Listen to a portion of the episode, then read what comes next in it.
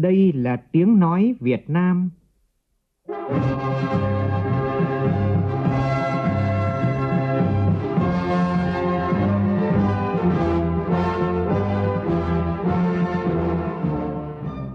là tiếng nói Việt Nam, phát thanh từ Hà Nội, thủ đô nước Cộng hòa xã hội chủ nghĩa Việt Nam.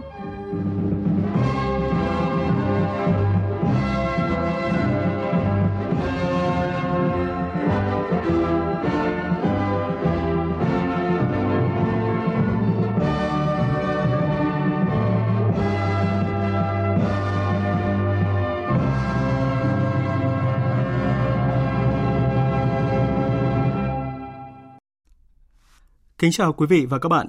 Mời quý vị và các bạn nghe chương trình Thời sự chiều của Đài Tiếng Nói Việt Nam với những nội dung đáng chú ý sau.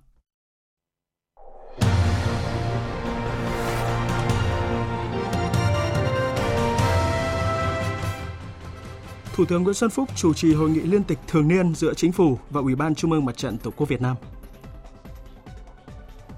Bộ Giáo dục và Đào tạo và nhiều trường đại học lúng túng trong việc xử lý những thí sinh gian lận điểm thi Trung học phổ thông quốc gia năm ngoái. Phóng viên Đài Tiếng nói Việt Nam phỏng vấn bà Nguyễn Thị Kim Phụng, vụ trưởng vụ Giáo dục Đại học Bộ Giáo dục Đào tạo về vấn đề này. Trong diễn biến mới nhất, ba giáo viên ở Hòa Bình đã bị bắt và khởi tố vì liên quan đến gian lận điểm thi Trung học phổ thông quốc gia năm ngoái. Hiện tượng tài xế vi phạm nồng độ cồn chống đối cảnh sát giao thông rất phổ biến, nhưng lãnh đạo Cục Cảnh sát Giao thông cho rằng rất khó xử lý mạnh tay. Vấn đề này đã được đặt ra tại hội nghị trực tuyến sơ kết công tác đảm bảo trật tự an toàn giao thông diễn ra hôm nay. Trong phần tin thế giới, hàng nghìn đại biểu của hơn 100 nước đến tham dự hội nghị an ninh quốc tế Moscow lần thứ 8 nhằm đấu tranh chống chủ nghĩa khủng bố và cực đoan, giải quyết các cuộc xung đột. Số người tử vong vì kiệt sức phục vụ bầu cử tại Indonesia đã tăng lên con số 119, trong khi đó hơn 500 người đang phải cấp cứu.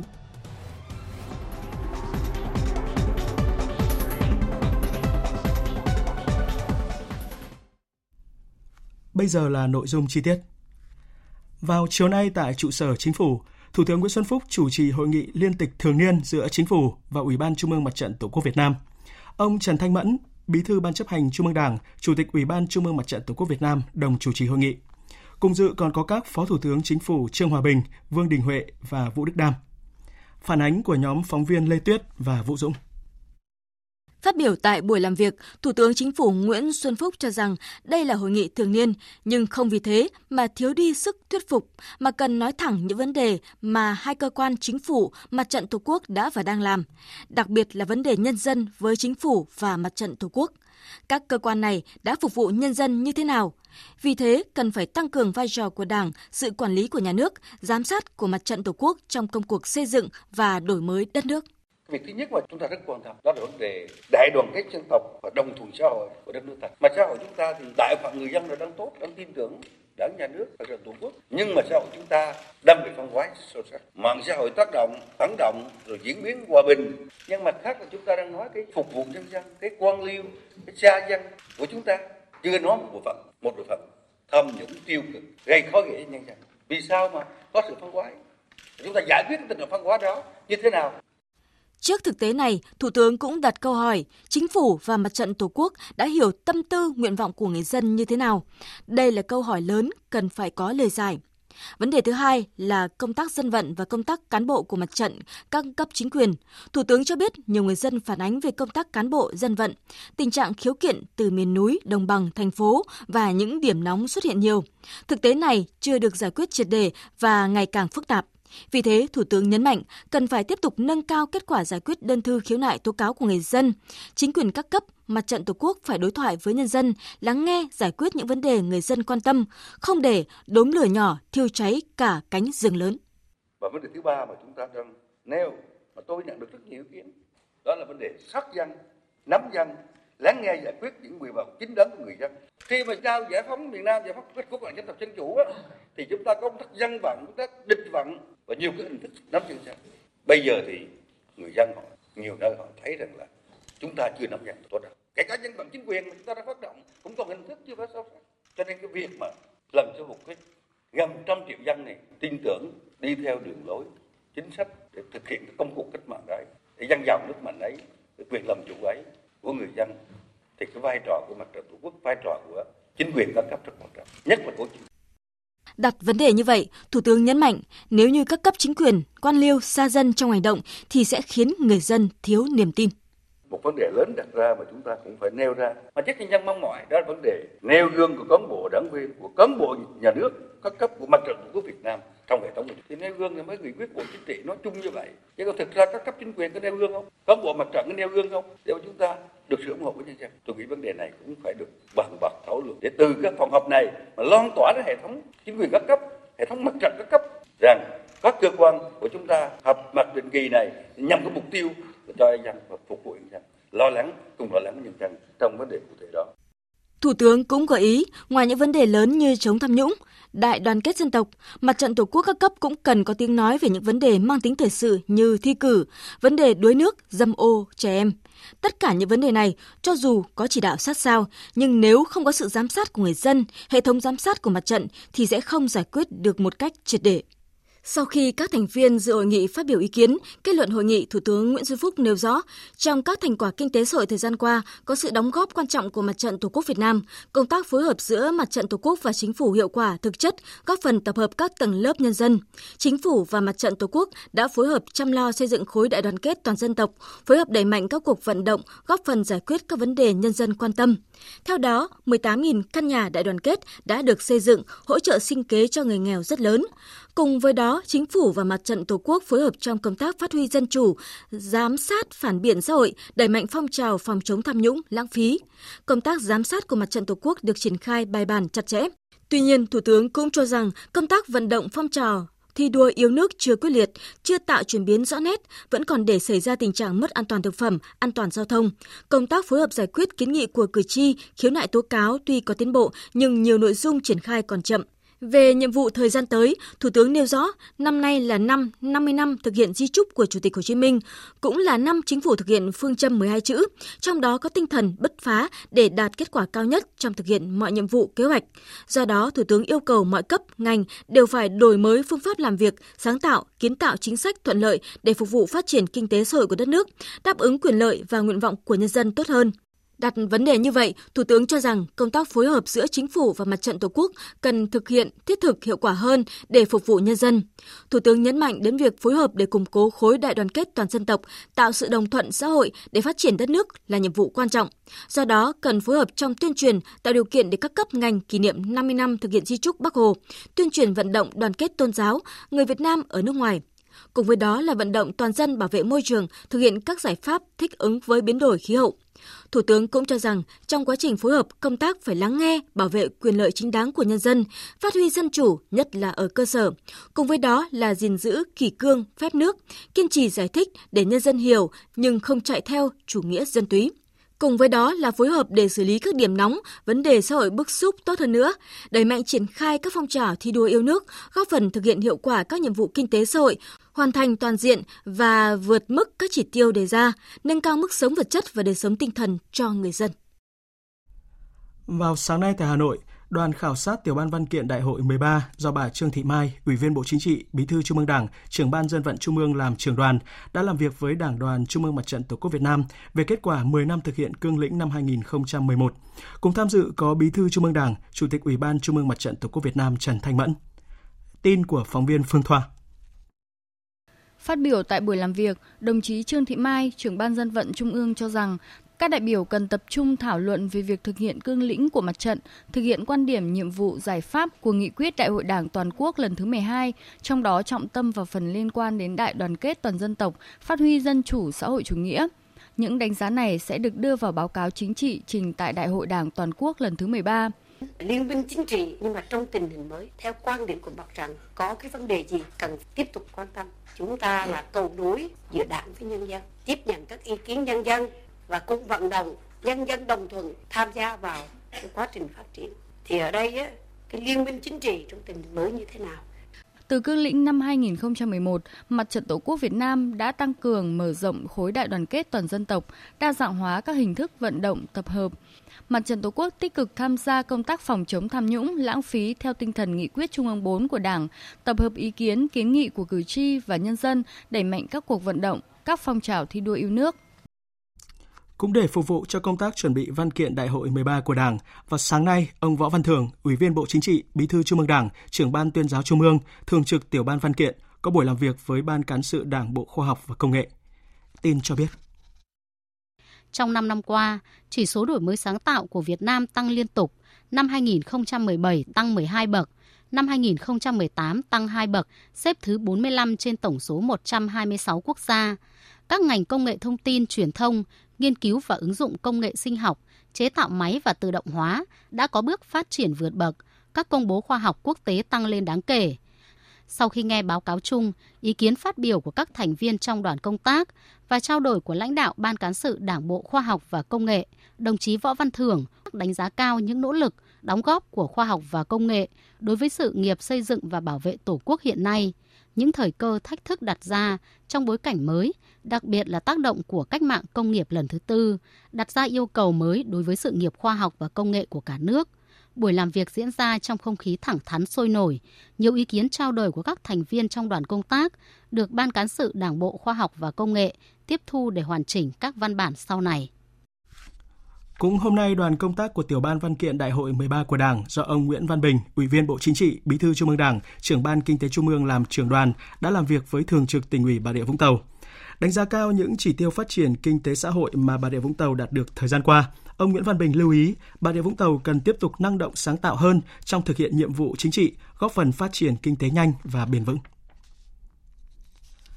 Tăng cường kiểm tra, siết chặt kỷ cương công tác đào tạo sát hạch, cấp giấy phép lái xe, xử lý điểm đen tai nạn giao thông và lối đi tự mở qua đường sắt – đây là yêu cầu của Phó Thủ tướng Thường trực Chính phủ, Chủ tịch Ủy ban An toàn giao thông quốc gia Trương Hòa Bình với các tỉnh, thành phố tại hội nghị trực tuyến sơ kết công tác đảm bảo trật tự an toàn giao thông quý 1 và triển khai kế hoạch quý 2 được tổ chức hôm nay tại Hà Nội. Phản ánh của phóng viên Việt Cường. Trong quý 1, toàn quốc xảy ra hơn 4.000 vụ tai nạn giao thông, làm chết hơn 1.900 người, bị thương 3.141 người. So với quý 1 năm ngoái, tai nạn giao thông giảm cả 3 tiêu chí về số vụ, số người chết và số người bị thương.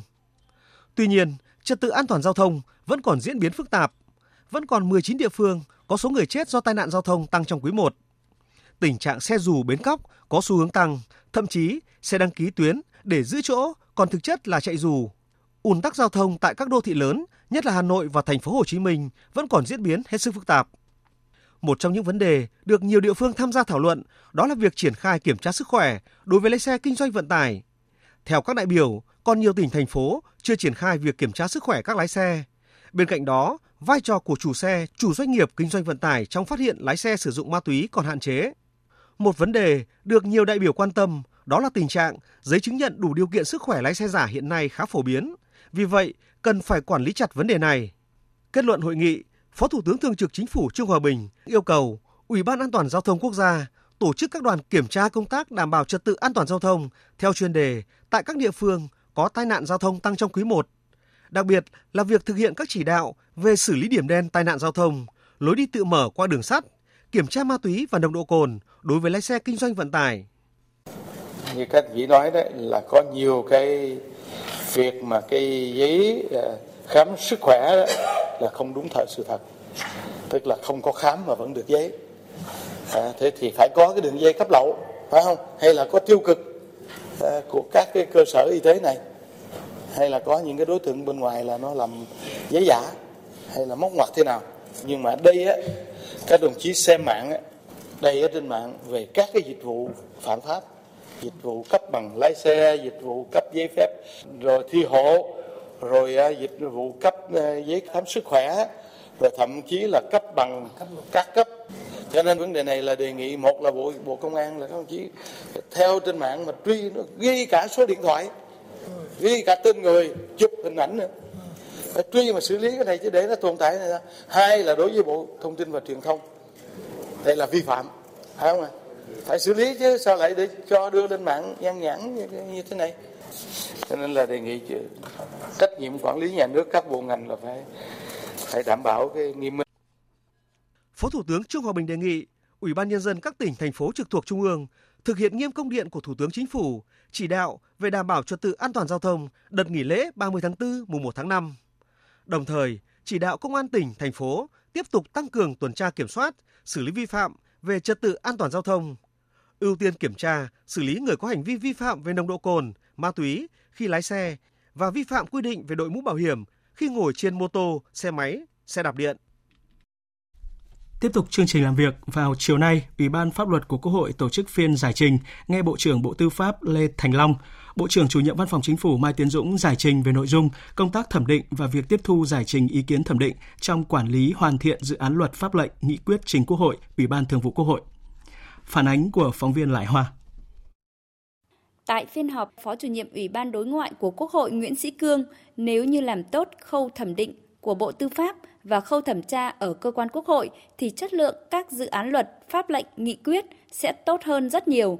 Tuy nhiên, Phó chủ nhiệm Ủy ban Đối ngoại Nguyễn Sĩ Cương cũng chỉ rõ một số hồ sơ dự án luật chất lượng yếu nhưng Bộ Tư pháp vẫn cho qua. Trả lời băn khoăn của đại biểu, Bộ trưởng Bộ Tư pháp Lê Thành Long cho rằng luật ban hành văn bản quy phạm pháp luật năm 2015 quy định thành phần hồ sơ nhưng tính hành chính của hồ sơ chưa được quy định rõ. Bộ trưởng cũng thừa nhận có thực tế chất lượng hồ sơ dự thảo có những nội dung cần tiếp thu thì không tiếp thu hỗ trợ giải trình. Thế nhưng mà chúng tôi có thể khẳng định là sau khi mà Bộ trưởng Bộ Tư pháp trả lời chất vấn trước Ủy ban Thường vụ Quốc hội và đặc biệt là khi mà các cái đại biểu Quốc hội, các ủy ban của Quốc hội tham gia một cách nó thực sự là thiết thực và chất lượng vào công tác xây dựng pháp luật thì cho đến bây giờ cái tình trạng này về cơ bản là khắc phục được. Nếu mà yếu thì là có thể xử lý ở các công đoạn khác nhau. Cái thứ hai nữa tức là có những ý kiến thì chúng tôi nêu ở cái công đoạn tiếp theo của cơ quan chủ trì soạn thảo thì không được chấp thuận. Trưởng đoàn đại biểu Quốc hội tỉnh Khánh Hòa Lê Xuân Thân, Phó Chủ tịch Hội đồng Dân tộc của Quốc hội Trần Hoa Ri thì cho rằng đội ngũ cán bộ làm công tác xây dựng pháp luật và pháp chế còn thiếu về số lượng, hạn chế về năng lực, sự phối hợp với các cơ quan thẩm định trong giải trình tiếp thu ý kiến thẩm định chưa chặt chẽ. Đây là nguyên nhân dẫn đến khá nhiều thiếu sót và kéo dài nhiều năm. Bộ trưởng chủ nhiệm Văn phòng Chính phủ Mai Tiến Dũng thừa nhận có thực tế hạn chế trong quá trình đào tạo cán bộ và tạo điều kiện cho cán bộ. Đấy ngay cả vấn đề cả quy trình của luật, rồi ngay cả vấn đề đồng thời nâng cao trách nhiệm về năng lực cán bộ. Thủ tướng luôn nói là nói vấn đề xây dựng thể chế cán bộ xây dựng pháp luật là rất quan trọng nhưng mà khi bổ nhiệm cán bộ chế độ cán bộ thì chúng ta chưa được quan tâm đúng mức. Thực chất vấn đề chúng ta cũng phải thấy rằng những cái việc mà quan tâm của các cơ quan các cán bộ làm cơ quan pháp luật thì chúng ta cũng thấy rằng nó còn hạn chế. Với những cách tiếp cận, quan điểm khác nhau, Văn phòng Chính phủ sẽ phối hợp với Bộ Tư pháp, xin ý kiến Thủ tướng, chủ trì các hội nghị liên quan đến các vấn đề khác nhau của dự án luật để báo cáo Chính phủ, tìm giải pháp tạo sự đồng thuận của các dự án luật. Trước đó vào sáng nay, Ủy ban Pháp luật của Quốc hội tổ chức phiên họp toàn thể lần thứ 18 và Bộ trưởng Bộ Xây dựng Phạm Hồng Hà đã giải trình về nội dung việc thực hiện pháp luật về quản lý thu phí bảo trì nhà trung cư hiện nay, những vướng mắc bất cập và giải pháp tháo gỡ. Về phương thức thu thì Bộ trưởng Phạm Hồng Hà cho rằng việc cho chủ đầu tư thu sẽ thuận tiện về mặt khoản thu, nhưng sau khi thu xong thì có vướng mắc là chủ đầu tư chậm không hoặc là bàn giao thiếu kinh phí bảo trì. Bộ trưởng Phạm Hồng Hà khẳng định sẽ xử lý nghiêm khắc đối với tình trạng này. Vào ngày mai, Ủy ban Pháp luật của Quốc hội thẩm tra dự án luật sửa đổi bổ sung một số điều của luật kinh doanh bảo hiểm và luật sở hữu trí tuệ, đồng thời thẩm tra tờ trình và đề án của chính phủ về việc thành lập hai thị trấn và sáu phường của tỉnh Đồng Nai. Vào sáng nay tại Hà Nội, Bộ Công Thương phối hợp với Ban Kinh tế Trung ương tổ chức hội nghị sơ kết chương trình khuyến công quốc gia giai đoạn từ năm 2014 đến 2018. Tin của phóng viên Bá Toàn. Trong giai đoạn 2014-2018, kế hoạch kinh phí khuyến công của cả nước được phê duyệt là hơn 1.180 tỷ đồng. Chương trình đã tổ chức đào tạo nghề, truyền nghề, nâng cao tay nghề cho hơn 18.000 lao động nông thôn, hỗ trợ nâng cao năng lực quản lý cho 10.240 học viên tại các cơ sở công nghiệp nông thôn thông qua các lớp đào tạo nâng cao năng lực cán bộ quản lý điều hành, đào tạo nâng cao nhận thức và khả năng áp dụng hệ thống quản lý chất lượng và áp dụng công cụ nâng cao năng suất chất lượng. Tại hội nghị, các đại biểu cho rằng hoạt động khuyến công đã khẳng định được vai trò quan trọng, động viên và huy động các nguồn lực vào đầu tư phát triển nông thôn theo quy hoạch kế hoạch phát triển công nghiệp quốc gia, vùng, tỉnh, mang lại hiệu quả kinh tế xã hội đáng kể, góp phần thúc đẩy chuyển dịch cơ cấu kinh tế theo hướng công nghiệp hóa, hiện đại hóa, xây dựng nông thôn mới, để đảm bảo hoàn thành các mục tiêu của chương trình khuyến công quốc gia đến năm 2020, các hoạt động của chương trình sẽ tiếp tục đẩy mạnh hỗ trợ các nội dung xây dựng mô hình trình diễn kỹ thuật, chuyển giao công nghệ và ứng dụng máy móc tiên tiến cho các cơ sở công nghiệp nông thôn chú trọng nâng cao năng lực tư vấn phát triển công nghiệp nông thôn của các tổ chức dịch vụ công, tạo nền tảng cho hoạt động tư vấn phát triển công nghiệp trên toàn quốc. Liên quan đến vấn đề thuộc lĩnh vực giáo dục, Thưa quý vị, thưa các bạn, đến nay ngành chức năng đã công bố kết quả chấm thẩm định đối với 222 thí sinh ở Hòa Bình, Hà Giang và Sơn La được can thiệp nâng điểm trong kỳ thi Trung học phổ thông quốc gia vào năm ngoái. Những sai phạm của các cá nhân trong khâu chấm thi ở kỳ thi này đã được đánh giá là rất nghiêm trọng, nhưng hiện cả Bộ Giáo dục Đào tạo cũng như là các trường đại học đều lúng túng trong việc xử lý những thí sinh này. Nguyên nhân là do quy chế thi Trung học phổ thông quốc gia năm 2018 không có bất cứ điều khoản nào xử lý thí sinh gian lận ở khâu chấm thi. Phản ánh của phóng viên Minh Hường quy chế thi Trung học phổ thông quốc gia và xét tốt nghiệp 2018 không có bất kỳ mục nào quy định chế tài xử lý thí sinh gian lận điểm thi tại khâu chấm thi, mà chỉ hướng đến xử lý thí sinh vi phạm trực tiếp trong phòng thi. Chính lỗ hổng này của quy chế đã dẫn đến việc thí sinh gian lận trong kỳ thi Trung học phổ thông năm 2018 bị buộc thôi học, nhưng năm nay vẫn tiếp tục được thi như bình thường. Thí sinh gian lận bị hạ điểm nhưng vẫn đủ điểm trúng tuyển vào trường đại học đang theo học thì vẫn được học – đây là điều khó chấp nhận bởi đã có hành vi gian lận thi, dù là trực tiếp hay gián tiếp thì đều phải bị xử lý như nhau. Giáo sư Phạm Tất Dòng, nguyên Phó trưởng ban tuyên giáo Trung ương nêu quan điểm. Vi phạm này lớn quá, không bình thường vì thi cử vốn xưa nay đã được quy định rất chặt chẽ. Nếu như một em học sinh mà mang một tài liệu gì đó, hoặc là một cái điện thoại di động vào phòng thi, chưa chắc nó đã dùng thì lại bị đuổi ngay lập tức. Giờ gian lận điểm, từ điểm thấp thành điểm cao, từ không đỗ thành đỗ, thì cái này nó lớn hơn nhiều. Cái thứ hai, số lượng người tham gia vào cái vụ tiêu cực này là lớn hơn rất nhiều. Thứ ba, tức là cái tính chất có vẻ là tham nhũng, tức là dùng tiền biến cái nơi thi thành cái thương trường. Ba cái đó đã làm cho xã hội bức xúc. Xét trên góc độ của xã hội hay các thí sinh dự thi kỳ thi Trung học phổ thông quốc gia năm 2018 thì thật khó có thể chấp nhận được cách xử lý các sinh viên dởm này như hiện nay. Nếu nói thí sinh được can thiệp nâng điểm là nạn nhân từ hành vi vi phạm của người lớn là không hoàn toàn chính xác, bởi các em có thể đánh giá được năng lực học và thi của mình. Bà Bùi Thị An, nguyên đại biểu Quốc hội đoàn thành phố Hà Nội, nói. Có thể những em mà được nâng ít điểm, có lại một điểm hay là hai điểm, có thể các em không biết. Tôi thấy có những em nâng cho đến 26 điểm và hơn 26 điểm, thì tôi nghĩ rằng các em đủ biết đánh giá cái năng lực thi của mình, đánh giá cái số điểm tương xứng với kết quả của bài có thể là không chuẩn xác 100%. Tôi nghĩ rằng đất nước Việt Nam rất cần một chất lượng nguồn lực nhưng mà trên một cái sự phát triển lành mạnh, trong sạch, trung thực.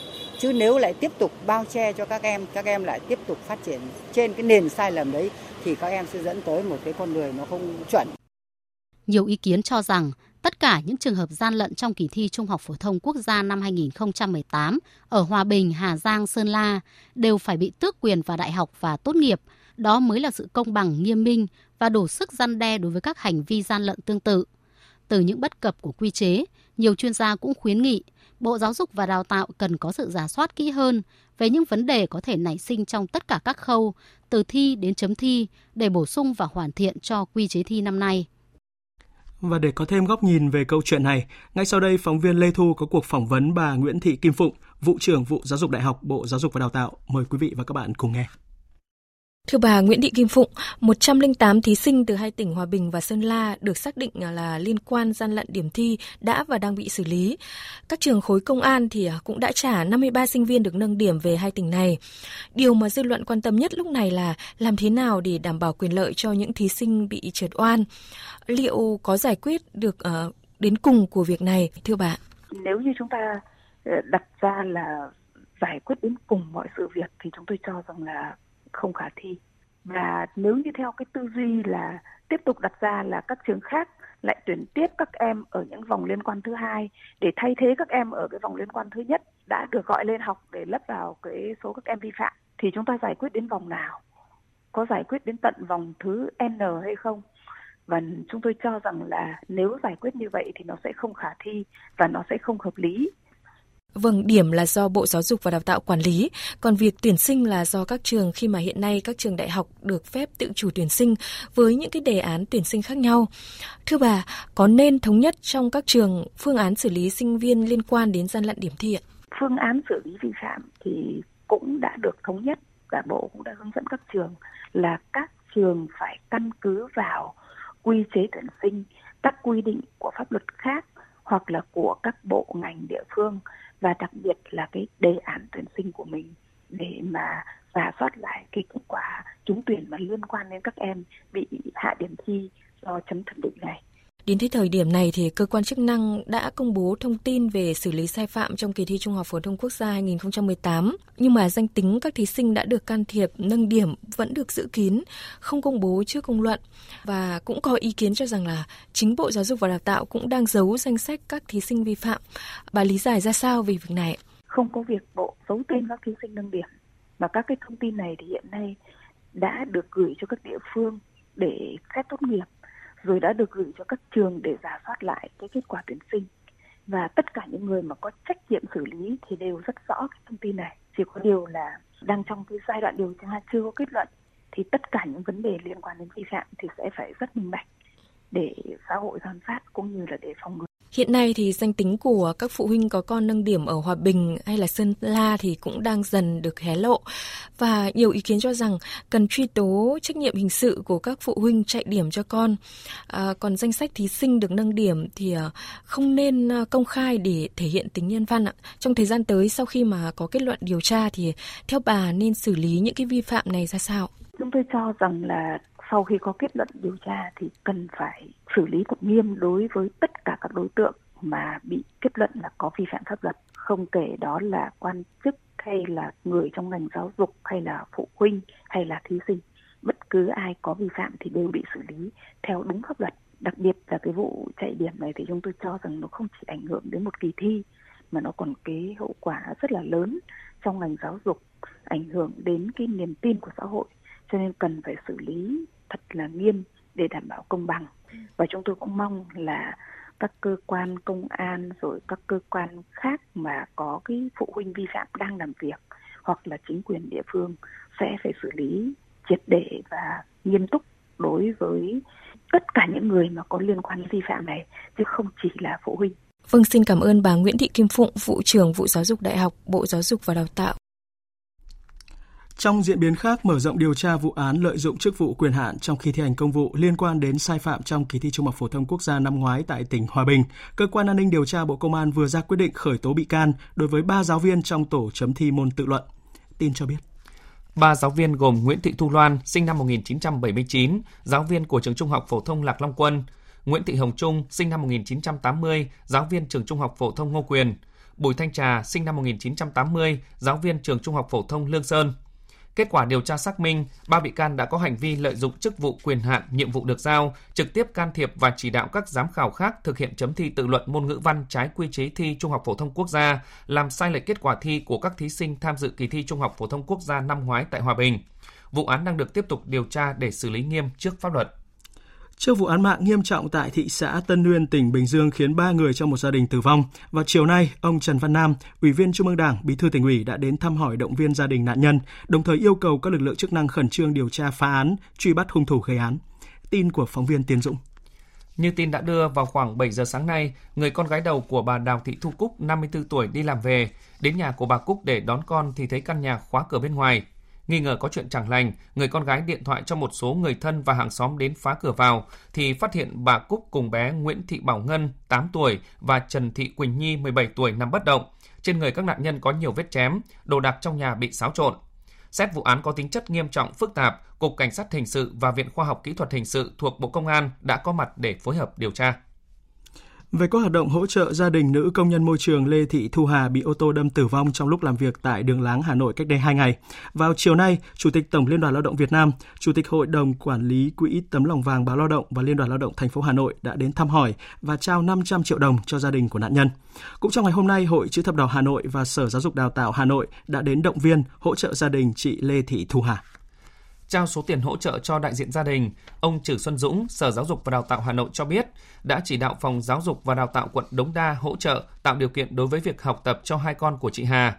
Đối với cháu Trần Đức Anh đang học lớp 9, nếu cháu không thi đỗ vào trường công lập, Sở đã yêu cầu trường Trung học phổ thông Phan Huy Chú, Đống Đa sẵn sàng tiếp nhận cháu vào học trong năm học tới và miễn hoàn toàn học phí cho cháu trong 3 năm. Còn đối với cháu Trần Đức Hiếu đang học lớp 6, Sở đã chỉ đạo cơ sở giáo dục dành sự quan tâm hơn nữa, giúp đỡ bổ sung kiến thức trong thời gian cháu chưa ổn định về tâm lý, tạo điều kiện để cháu vượt qua nỗi đau mất mát quá lớn này. Thời sự VOV, nhanh, tin cậy, hấp dẫn. Thưa quý vị, thưa các bạn, nguyên Chủ tịch nước Đại tướng Lê Đức Anh, một trong những tướng lĩnh quân đội lập nhiều chiến công vang dội, đã vĩnh biệt chúng ta. Trong suốt cuộc đời hoạt động cách mạng, đồng chí Lê Đức Anh đã có mặt trên nhiều chiến trường ác liệt.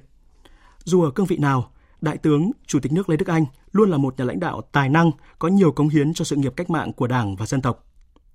Mời quý vị và các bạn cùng nghe bài viết Đồng chí Lê Đức Anh, một trong những nhà chính trị tầm cỡ, nhà quân sự lớn của Đảng và Nhà nước của phóng viên Vũ Khuyên.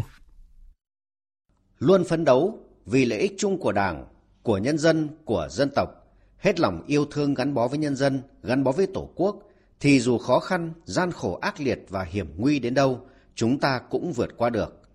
Đó là lời tâm huyết của một vị đại tướng trong cuốn hồi ký của mình. Sinh ra và lớn lên trong cảnh nước mất nhà tan, phải chứng kiến cảnh người dân nô lệ mất nước, đã hôn đúc lòng yêu nước và tinh thần đấu tranh cách mạng của đại tướng Lê Đức Anh. Sau cách mạng tháng 8 năm 1945, ông tham gia vào quân đội và bắt đầu cuộc đời binh nghiệp đầy gian khổ và oanh liệt. Đại tướng Ngô Xuân Lịch, Ủy viên Bộ Chính trị, Phó Bí thư Quân ủy Trung ương, Bộ trưởng Bộ Quốc phòng khẳng định, nhắc đến đồng chí Đại tướng Lê Đức Anh là nhắc đến một vị tướng trận mạc mà cuộc đời và sự nghiệp của đồng chí gắn chặt với nhiều mốc son lịch sử của dân tộc. Đồng chí Đỗ Mười, nguyên Tổng Bí thư đã nhận định, đồng chí Lê Đức Anh là một trong những nhà chính trị tầm cỡ, nhà quân sự lớn của Đảng và nhà nước ta, để lại nhiều bài học quý báu cho thế hệ hôm nay. Trong cuộc tổng tiến công và nổi dậy Xuân Mậu Thân năm 1968, Đại tướng Lê Đức Anh đảm trách tham mưu trưởng Bộ Chỉ huy miền. Ông cùng Bộ Chỉ huy miền đã nghiên cứu tìm ra cách đánh táo bạo, vận dụng phương châm ba vùng chiến lược, sử dụng hai lực lượng chính trị và quân sự để giành thắng lợi cả chính trị và quân sự, sáng tạo về hình thức tiến công đồng loạt để tạo hiệu ứng như một đòn xét đánh. Thế trận chiến tranh nhân dân của ta cho phép có thể đánh địch ở cả những nơi chúng cho là bất khả xâm phạm. Chúng ta đã chủ động cả về thời gian và không gian. Đại tướng Phạm Văn Trà gắn bó với Đại tướng Lê Đức Anh trong cuộc tổng tiến công và nổi dậy Tết Mậu Thân năm 1968 nhớ lại. Một tư lệnh như vậy nhưng mà rất nghe ý kiến cấp dưới. Ví dụ cái gì nó khác nhau, tranh luận với nhau. Nhưng mà ông tranh luận thấy đúng thì ông nghe. Thế còn nếu mà không đúng thì mình phải chịu. Nhưng mà đúng là ông nghe. Có những lúc chúng tôi tranh luận trong giờ tranh luận đây là trong lần trong lúc khi mà cái phương án tác chiến thì có những lúc anh lại khác chúng tôi lại khác. Thế nhưng mà khi mà tranh luận cái thì ông ấy cũng nghe. Thì đấy là cái mà người chỉ huy tôi cho là đấy là rất tốt mà nó khác với chiến trường. Với chiến dịch Hồ Chí Minh năm 1975 trên cương vị Phó Tư lệnh Chiến dịch Hồ Chí Minh kiêm Tư lệnh Cánh quân phía Tây Nam Sài Gòn, Đại tướng Lê Đức Anh cùng Bộ Tư lệnh miền lên phương án sử dụng lực lượng phát huy sức mạnh của lực lượng tại chỗ kết hợp với đòn tiến công của các binh đoàn chủ lực. Trong chiến tranh biên giới Tây Nam năm 1978, trên cương vị tư lệnh quân khu 9, ông chỉ đạo bộ đội vừa đối phó với cuộc tấn công của địch, vừa tiến hành xây dựng lực lượng và xây dựng tuyến phòng thủ biên giới, chuẩn bị mọi mặt để tiến hành phản công trên toàn tuyến biên giới. Ngày 18 tháng 2 năm 1987, Chủ tịch Hội đồng Nhà nước ký quyết định bổ nhiệm Đại tướng Lê Đức Anh làm Bộ trưởng Bộ Quốc phòng. Có thể nói, trong suốt thời gian đảm nhiệm chức vụ này, Đại tướng Lê Đức Anh đã đưa ra nhiều quyết sách quan trọng. Ông là tấm gương sáng, là ngọn lửa ấm, truyền nhiệt huyết cho các thế hệ chiến sĩ của quân đội nhân dân Việt Nam noi theo. Trải qua quá trình hoạt động cách mạng, dù ở cương vị nào, đồng chí Lê Đức Anh đều nỗ lực làm tròn nhiệm vụ của mình với tình cảm, trách nhiệm, hết lòng phụ sự Tổ quốc, phục vụ nhân dân, đúng như lời của nguyên Tổng bí thư Đỗ Mười đã từng nói. Đồng chí Lê Đức Anh là một trong những nhà chính trị tầm cỡ, nhà quân sự lớn của Đảng và nhà nước ta. Ông được Đảng, nhà nước ghi nhận bằng huân chương sao vàng, huân chương Hồ Chí Minh, huân chương chiến công và quân công cùng nhiều phần thưởng cao quý khác. Khép lại trang hồi ký về ông, một vị đại tướng của dân tộc với bản lĩnh trí tuệ vững vàng trong chỉ huy chiến đấu, gắn bó với quân đội, nặng lòng với đất nước với quê hương. Nhắc đến ông là nhắc đến một vị tướng trận mạc với nghệ thuật quân sự tài tình. Quý vị và các bạn vừa nghe bài của phóng viên Đài Tiếng Nói Việt Nam với nhan đề Đồng chí Lê Đức Anh, một trong những nhà chính trị tầm cỡ, nhà quân sự lớn của Đảng và Nhà nước. Phóng viên Hà Phương đưa tin vào sáng nay, biên đội tàu cảnh sát biển Việt Nam cùng biên đội tàu cảnh sát biển Trung Quốc đã gặp nhau tại điểm thứ nhất của chuyến kiểm tra liên hợp nghề cá trên vùng đánh cá Trung Vịnh Bắc Bộ. Lực lượng cảnh sát biển hai nước đã có cuộc hội đàm thống nhất phương án của chuyến kiểm tra liên hợp. Thưa quý vị, thưa các bạn, trong hải trình hơn 1.000 hải lý từ đất liền đến huyện đảo Trường Sa, tỉnh Khánh Hòa mới đây, tàu KN490 đón hơn 200 đại biểu, trong đó có 55 kiều bào từ 19 quốc gia. Đây là chuyến thăm thứ 8 của đoàn kiều bào đến Trường Sa, hành trình mang đầy yêu thương của những người con đất Việt ở khắp nơi trên thế giới, cùng hướng về biển đảo quê hương vì chủ quyền Tổ quốc. Phóng sự của phóng viên Châu Anh đi theo đoàn. Trường Sa, tháng 4 nắng như đổ lửa, những chiếc xuồng vượt sóng lần lượt đón đưa các đại biểu lên thăm các điểm đảo lớn nhỏ thuộc quần đảo Trường Sa. Với hầu hết các đại biểu, đây là lần đầu tiên họ đến với Sơn Ca, Tiên Nữ, Sinh Tồn, Tốc Tan, Phan Vinh, Đá Đông. Họ bắt tay, trò chuyện để hiểu hơn về cuộc sống của những người lính đảo, cùng quây quần hát vang những bài ca thắm tình yêu quê hương và biển đảo thân thương.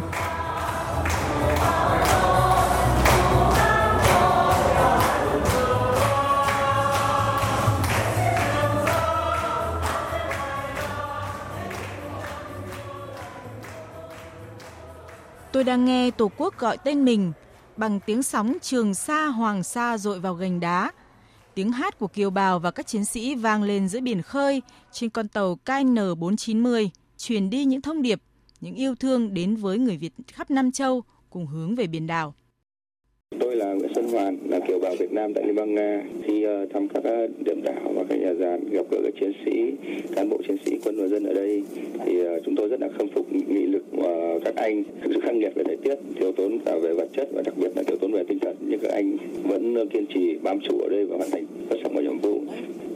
Cũng rất kính mong là các cán bộ chiến sĩ thì luôn luôn có nhiều sức khỏe, kiên trì bám biển, bám đảo và giữ từ cái đất thiêng liêng của tổ quốc. Em Võ Ngọc Tuyết đến từ đoàn Hàn Quốc.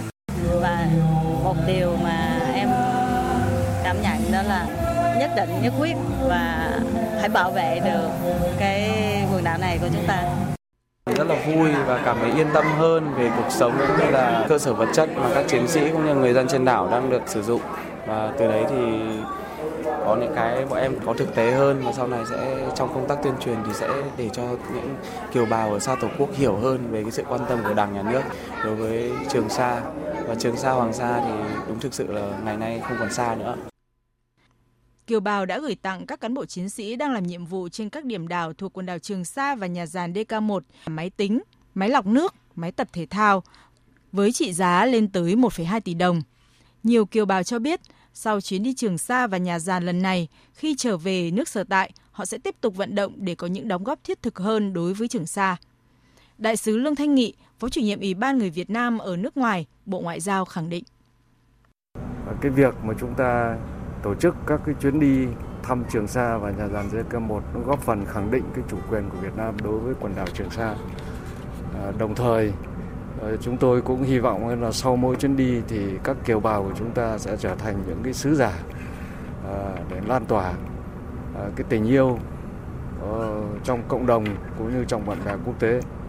Trước hết là đối với vấn đề bảo vệ chủ quyền lãnh thổ thiêng liêng của Tổ quốc và sau nữa là lan tỏa cái tình yêu thương, tình yêu đối với biển đảo quê hương, đặc biệt là trong cộng đồng người Việt Nam của chúng ta đang sinh sống làm việc học tập nước ngoài. Khi đoàn tàu rời bến, những tiếng gọi yêu thương cất lên từ trái tim. Kiều bào yêu Trường Sa và những lời đáp lại Trường Sa yêu Kiều bào cứ vang lên tha thiết, át những tiếng sóng biển vỗ rì rào. Những tiếng gọi thân thương ấy sẽ theo từng người đi mãi những năm tháng về sau. Đoàn công tác số 5 trên con tàu KN490 cũng đã trở thành một gia đình đặc biệt, nơi đầy ắp tình yêu quê hương biển đảo, tràn ngập tiếng cười và có cả những giọt nước mắt xúc động, cảm phục trước nghị lực và tinh thần của cán bộ chiến sĩ đang làm nhiệm vụ tại nơi đầu sóng ngọn gió để bảo vệ chủ quyền của Tổ quốc. Giữ vững chủ quyền Tổ quốc Việt Nam ta, giữ vững chủ quyền Tổ quốc Việt Nam ta. Chương trình thời sự sẽ được tiếp tục với những tin đáng chú ý khác. Vào chiều nay, Ủy ban nhân dân thành phố Đà Nẵng tổ chức họp báo quý 1. Tại cuộc họp báo, nhiều vấn đề nóng đã được các nhà báo đặt câu hỏi với lãnh đạo thành phố, đó là tình trạng bất nhất trong chính sách đầu tư, tính pháp lý của các dự án lấn sông Hàn, các vấn đề xung quanh khu du lịch Sơn Trà và khu đô thị Đa Phước. Về dự án khu đô thị Đa Phước, cơ quan cảnh sát điều tra Bộ Công an đang điều tra nên chưa thể có ý kiến. Về xử lý sai phạm tại dự án Mường Thanh, ông Thái Ngọc Trung, Phó Giám đốc phụ trách Sở Xây dựng thành phố Đà Nẵng cho biết. Hiện nay thành phố đã ban hành cái kế hoạch xử lý vi phạm về lĩnh vực xây dựng. Ờ, Mường Thanh, thành phố cũng thành lập một cái tổ pháp lý để hỗ trợ cho những người mua nhà có thể hướng dẫn cho người ta khởi kiện chủ tư, chủ tư bán cái tài sản.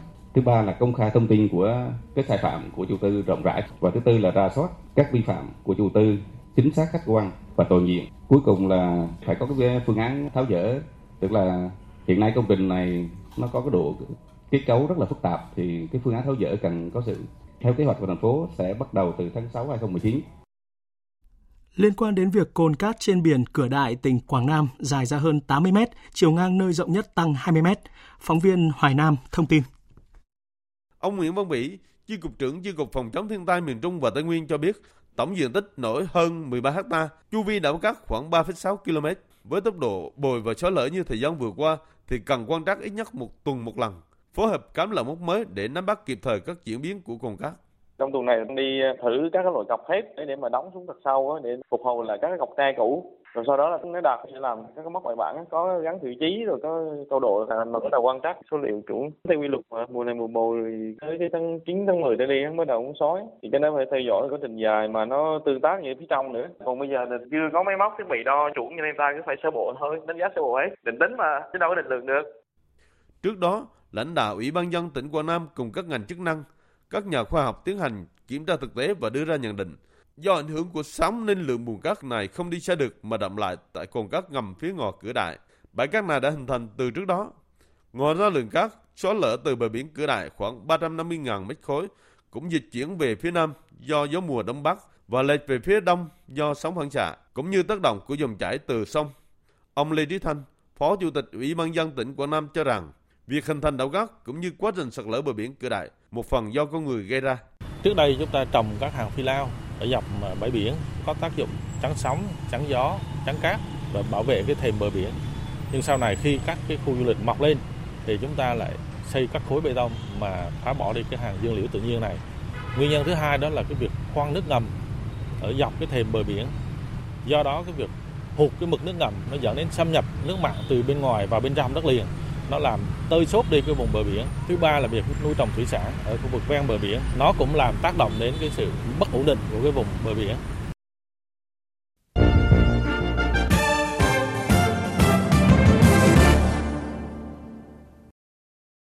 Mời quý vị và các bạn nghe tiếp chương trình thời sự của Đài Tiếng nói Việt Nam.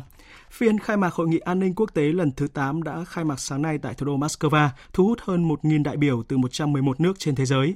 Đoàn đại biểu quân sự cấp cao nước ta do Thượng tướng Phan Văn Giang, Ủy viên Trung ương Đảng, Ủy viên Thường vụ Quân ủy Trung ương, Tổng tham mưu trưởng Quân đội Nhân dân Việt Nam, Thứ trưởng Bộ Quốc phòng dẫn đầu tham gia hội nghị.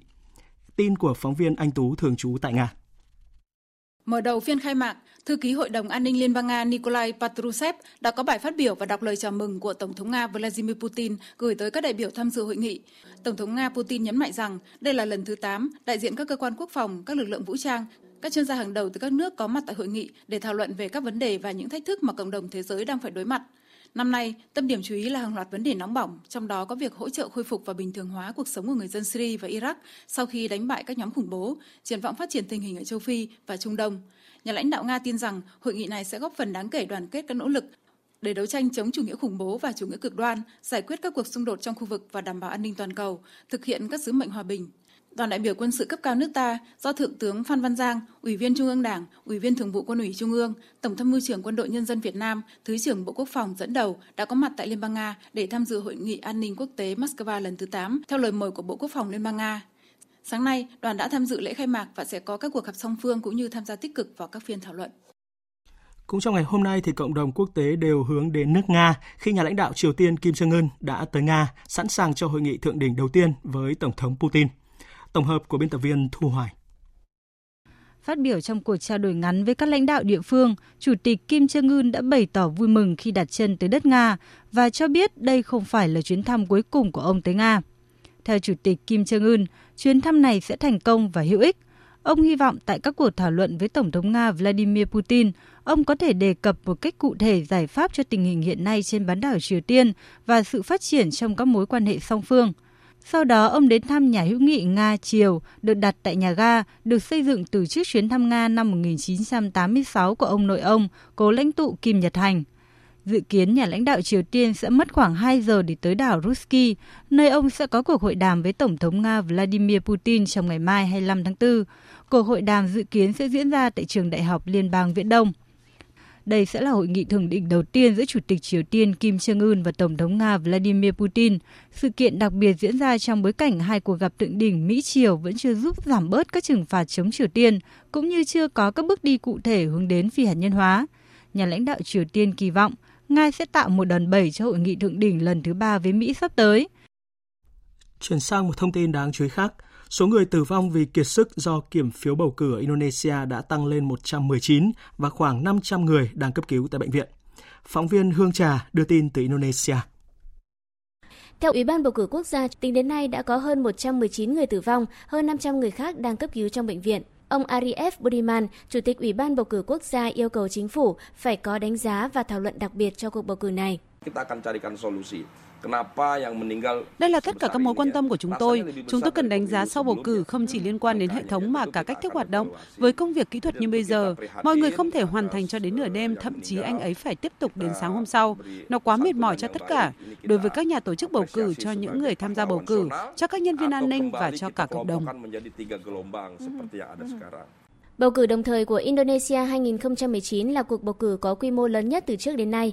Mỗi cử tri phải bỏ 5 lá phiếu cho các vị trí tổng thống, phó tổng thống và các cơ quan lập pháp. Vì vậy, việc kiểm phiếu không có hỗ trợ của máy móc trở nên quá phức tạp và tốn nhiều công sức. Ủy ban bầu cử quốc gia cho biết các nhân viên bầu cử đã quá tải khi phải làm việc ngày đêm trong một thời gian quá dài. Số người tử vong do kiệt sức trong khi phục vụ bầu cử ngày một tăng lên. Ủy ban bầu cử quốc gia còn đề xuất mức bồi thường khoảng 30 triệu rupia là hơn 2.000 đô la Mỹ cho những người tử vong và 16 triệu rupia bằng hơn 1.000 đô la Mỹ cho những người bị ốm và bị thương trong khi làm nhiệm vụ.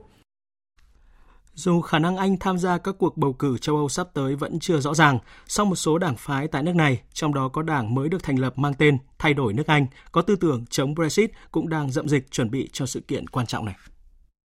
Một tháng trước cuộc bầu cử châu Âu dự kiến vào ngày 23 tháng 5 tới, Đảng Thay đổi nước Anh có lập trường ủng hộ châu Âu và do những nhân vật nổi loạn trong cả đảng bảo thủ cầm quyền và công đảng đối lập thành lập nên, hôm qua đã công bố danh sách các ứng cử viên tại thành phố Bristol, miền Tây nước Anh. Những cái tên được nêu trong danh sách này khá đa dạng, thuộc đủ thành phần từ nghị sĩ bảo thủ Rachel Johnson đến cựu ngoại trưởng Boris Johnson ủng hộ Brexit cứng, hay cựu phóng viên BBC Gavin Esler và thậm chí là cả chuyên gia kinh tế Jan Vincent Rotowski, cựu thủ tướng Ba Lan. Lãnh đạo lâm thời Đảng Thay đổi nước Anh Heidi Allen tuyên bố. Với một quốc hội bế tắc và các cuộc bầu cử châu Âu đang tới gần, chúng tôi ở đây để nói rằng chúng tôi đã sẵn sàng, bởi những cuộc bỏ phiếu này là cơ hội để gửi đi thông điệp rõ ràng nhất. Chúng tôi yêu cầu một cuộc bỏ phiếu của nhân dân và mọi người vẫn có quyền lựa chọn ở lại Liên minh châu Âu. Các cuộc thảo luận đã được nối lại ngày hôm qua sau hơn 10 ngày tạm nghỉ. Tuy nhiên, không một đột phá nào đạt được. Hiện trong đảng bảo thủ đã xuất hiện nhiều ý kiến cho rằng việc thay đổi người đứng đầu cơ quan hành pháp đang trở nên cấp bách hơn lúc nào hết. Trung Quốc và Mỹ đang tăng tốc chuẩn bị cho các cuộc đàm phán thương mại Mỹ-Trung dự kiến diễn ra vào cuối tháng này hoặc đầu tháng tới. Biên tập viên Đài Tiếng Nói Việt Nam tổng hợp thông tin. Đánh giá về triển vọng đàm phán lần này, Giám đốc Hội đồng Kinh tế Quốc gia Nhà Trắng Larry Kudlow hôm qua đã nói rằng Mỹ và Trung Quốc đã đạt được những bước tiến trong đàm phán. Theo ông, hai bên đang tiến những bước tiến xa hơn, sâu hơn, rộng hơn và quy mô lớn hơn bao giờ hết trong lịch sử thương mại Mỹ-Trung. Hiện tại hai bên đang nỗ lực giải quyết nhiều vấn đề mang tính kỹ thuật và chuyển giao công nghệ. Tuy nhiên, ông lạc quan thận trọng khi nói về khả năng đạt được một thỏa thuận thương mại. Tổng thống Mỹ Donald Trump thì lạc quan hơn khi nói rằng Mỹ sẽ sớm thoát được những tranh cãi thương mại với Trung Quốc. Trong một tuyên bố mới đây, ông Donald Trump nhấn mạnh. Chúng ta đang ở giai đoạn cuối của đàm phán và giai đoạn cuối sẽ tốt đẹp. Chúng ta sớm thấy điều gì sẽ xảy ra. Chúng ta sẽ chiến thắng. Chúng ta sẽ có được thỏa thuận. Nếu không, chúng ta vẫn sẽ là người chiến thắng. Về phía Trung Quốc, người phát ngôn Bộ Ngoại giao Trung Quốc Cảnh Sảng trong cuộc họp báo diễn ra hôm nay vẫn chưa xác nhận thời gian diễn ra vòng đàm phán tiếp theo tại Bắc Kinh, chỉ nói rằng hai bên đang duy trì các cuộc tiếp xúc. Tuy nhiên, ông Cảnh Sảng cũng cho rằng đàm phán thương mại Mỹ-Trung đã đạt được những tiến triển thực chất. Tiếp theo, biên tập viên Việt Anh chuyển đến quý vị và các bạn trang tin thể thao.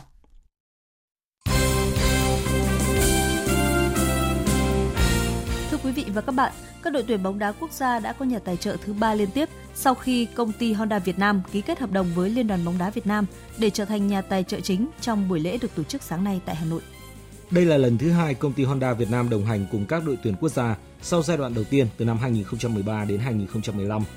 Phát biểu tại lễ ký hợp đồng, công bố nhà tài trợ chính của các đội tuyển bóng đá quốc gia, Tổng thư ký VFF Lê Hoài Anh nhấn mạnh. Cùng với việc Honda Việt Nam tiếp tục trở thành nhà tài trợ đội tuyển bóng đá quốc gia Việt Nam trong bản hợp đồng tài trợ lần này, Liên đoàn bóng đá Việt Nam tin tưởng rằng sẽ có ngày càng nhiều các nhà tài trợ sẵn sàng đóng góp sức mình vì sự lớn mạnh của các đội tuyển quốc gia, đồng thời sẽ khẳng định và phát triển được thương hiệu của mình đồng hành cùng sự phát triển của bóng đá Việt Nam. Liên đoàn bóng đá Việt Nam đánh giá cao khẩu hiệu sức mạnh của những ước mơ của nhà tài trợ Honda Việt Nam với sự chia sẻ về niềm hy vọng sẽ cùng người dân Việt Nam nói chung và Liên đoàn bóng đá Việt Nam nói riêng biến ước mơ chung về một nền bóng đá Việt Nam phát triển xứng tầm khu vực và vươn tới đẳng cấp thế giới trở thành hiện thực.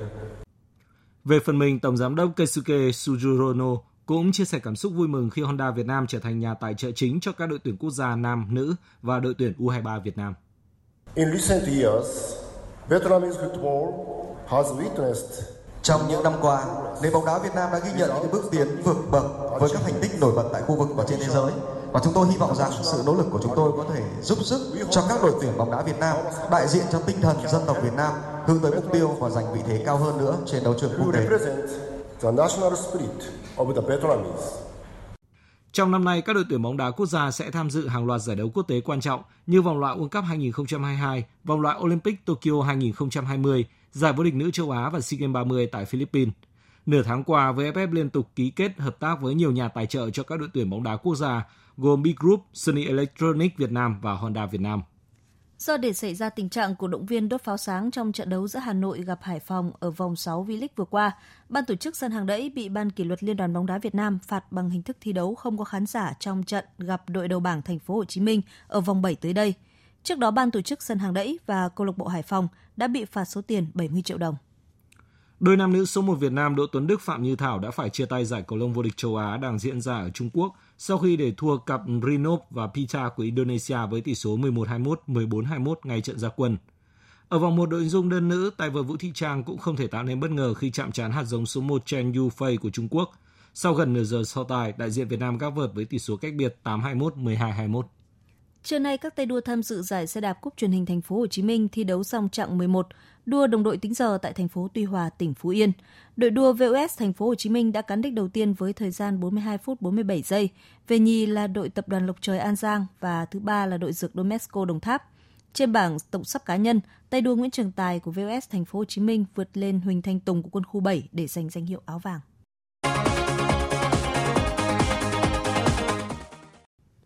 Sáng sáng mai, Manchester United sẽ tiếp đối thủ cùng thành phố Man City tại sân Old Trafford trong trận đấu bù vòng 31 giải bóng đá ngoại hạng Anh. Cả Man United và Man City đều bị loại khỏi Champions League và mục tiêu lớn nhất của đôi bên lúc này là Premier League. Man City cần thắng để tiếp tục cuộc đua vô địch với Liverpool, trong khi đội chủ nhà cần 3 điểm để chen chân vào top 4. Man United thua 6 trong 8 trận trên mọi đấu trường thời gian qua, thì ngược lại Man City lại vừa thắng 17 trong 18 trận gần nhất. Phát biểu trong cuộc họp báo trước trận đấu, huấn luyện viên Guardiola của Man City vẫn dành những lời tôn trọng cho đội chủ sân Old Trafford. Uh, Với tôi, Man United vẫn là đội bóng đáng kinh ngạc. Họ có bề dày thành tích trong suốt 20 năm qua. Hiện tại, họ có nhiều cầu thủ chất lượng và một huấn luyện viên giỏi. Với những gì đã thể hiện ở mùa giải này, tôi thấy họ là đội bóng đầy nội lực và giàu sức chiến đấu. Họ đã làm được những điều đáng kinh ngạc. Vì vậy, chúng tôi cần phải dành sự tôn trọng đặc biệt cho Man United. Trong khi đó, huấn luyện viên Solskjaer của Man United khẳng định đội bóng của ông đã sẵn sàng cho trận derby. Chúng tôi phải tiếp tục tiến lên. Tình thế của Man United đã trở nên tệ hơn sau trận thua Everton. Đó là một trận đấu tệ hại mà chúng tôi đã không thể hiện được phẩm chất của mình. Chúng tôi cần phải tự mình đứng dậy sau những gì đã xảy ra và hướng về phía trước. Man City là một trong những đội bóng rất mạnh và chúng tôi cần phải hết sức tập trung. Tất nhiên, chúng tôi đã sẵn sàng cho trận derby. Ở trận đấu bù còn lại của vòng 31, Wolverhampton đối mặt Arsenal. Hiện Wolverhampton đã hết mục tiêu ở Premier League mùa này với 48 điểm cùng vị trí thứ 10 trên bảng xếp hạng, trong khi Arsenal vẫn đang trong cuộc đua vào top 4 khi chỉ kém Chelsea đúng một điểm. Dự báo thời tiết Phía Tây Bắc Bộ ít mây, chiều tối và đêm có mưa rào và rông vài nơi, ngày nắng nóng, riêng khu Tây Bắc có nắng nóng gay gắt, gió nhẹ, nhiệt độ từ 22 đến 37 độ, riêng khu Tây Bắc có nơi từ 38 đến 39 độ, có nơi trên 39 độ. Phía Đông Bắc Bộ ít mây, đêm nay và chiều tối mai có mưa rào và rông vài nơi, ngày nắng nóng, gió Đông Nam cấp 2, cấp 3, nhiệt độ từ 25 đến 37 độ. Riêng Quảng Ninh, Hải Phòng, nhiệt độ từ 32 đến 34 độ. Các tỉnh từ Thanh Hóa đến Thừa Thiên Huế ít mây, chiều tối và đêm có mưa rào và rông vài nơi, ngày nắng nóng, vùng núi có nắng nóng gai gắt, gió nhẹ. Trong cơn rông có khả năng xảy ra lốc, xét, mưa đá và gió giật mạnh. Nhiệt độ từ 25 đến 38 độ, vùng núi từ 38 đến 40 độ, có nơi trên 40 độ. Các tỉnh ven biển từ Đà Nẵng đến Bình Thuận có mây, đêm không mưa, ngày nắng nóng, phía Bắc có nơi có nắng nóng gai gắt, chiều tối có mưa rào và rông vài nơi, gió đông nam cấp 2, cấp 3, trong cơn rông có khả năng xảy ra lốc, xét và gió giật mạnh, nhiệt độ từ 25 đến 37 độ, phía Bắc có nơi trên 37 độ. Tây Nguyên có mây, chiều tối và đêm có mưa rào và rông vài nơi, ngày nắng nóng, gió nhẹ. Trong cơn rông có khả năng xảy ra lốc, xét, mưa đá và gió giật mạnh, nhiệt độ từ 21 đến 36 độ, có nơi trên 36 độ. Nam Bộ có mây, đêm không mưa, ngày nắng nóng, chiều tối có mưa rào và rông vài nơi, gió nhẹ.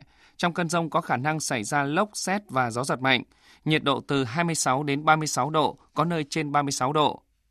Khu vực Hà Nội có mây, đêm không mưa, ngày nắng nóng, chiều tối mai có mưa rào và rông vài nơi, gió đông nam cấp 2, cấp 3. Trong cơn rông có khả năng xảy ra lốc, xét, mưa đá và gió giật mạnh, nhiệt độ từ 26 đến 38 độ. Dự báo thời tiết biển, Vịnh Bắc Bộ và vùng biển từ Quảng Trị đến Quảng Ngãi có mưa rào và rông vài nơi, tầm nhìn xa trên 10 km, gió đông nam đến nam cấp 4, cấp 5. Khu vực Bắc Biển Đông và khu vực quần đảo Hoàng Sa thuộc thành phố Đà Nẵng không mưa, tầm nhìn xa trên 10 km, gió đông nam đến nam cấp 3, cấp 4. Khu vực giữa Biển Đông không mưa, tầm nhìn xa trên 10 km, gió đông đến đông nam cấp 3, cấp 4. Vùng biển từ Bình Định đến Ninh Thuận không mưa, tầm nhìn xa trên 10 km, gió đông nam cấp 4. Khu vực Nam Biển Đông, khu vực quần đảo Trường Sa thuộc tỉnh Khánh Hòa, vùng biển từ Bình Thuận đến Cà Mau và vùng biển từ Cà Mau đến Kiên Giang, bao gồm cả Phú Quốc, không mưa, tầm nhìn xa trên 10 km, gió đông cấp 3. Vịnh Thái Lan có mưa rào và rông vài nơi, tầm nhìn xa trên 10 km, gió nhẹ. Tới đây chúng tôi kết thúc chương trình Thời sự chiều nay. Chương trình do các biên tập viên Hải quân Nguyễn Hằng và Thu Hằng thực hiện với sự tham gia của phát thanh viên Mạnh Cường, kỹ thuật viên Uông Biên, chịu trách nhiệm nội dung Nguyễn Thị Tuyết Mai. Cảm ơn quý vị và các bạn đã quan tâm theo dõi.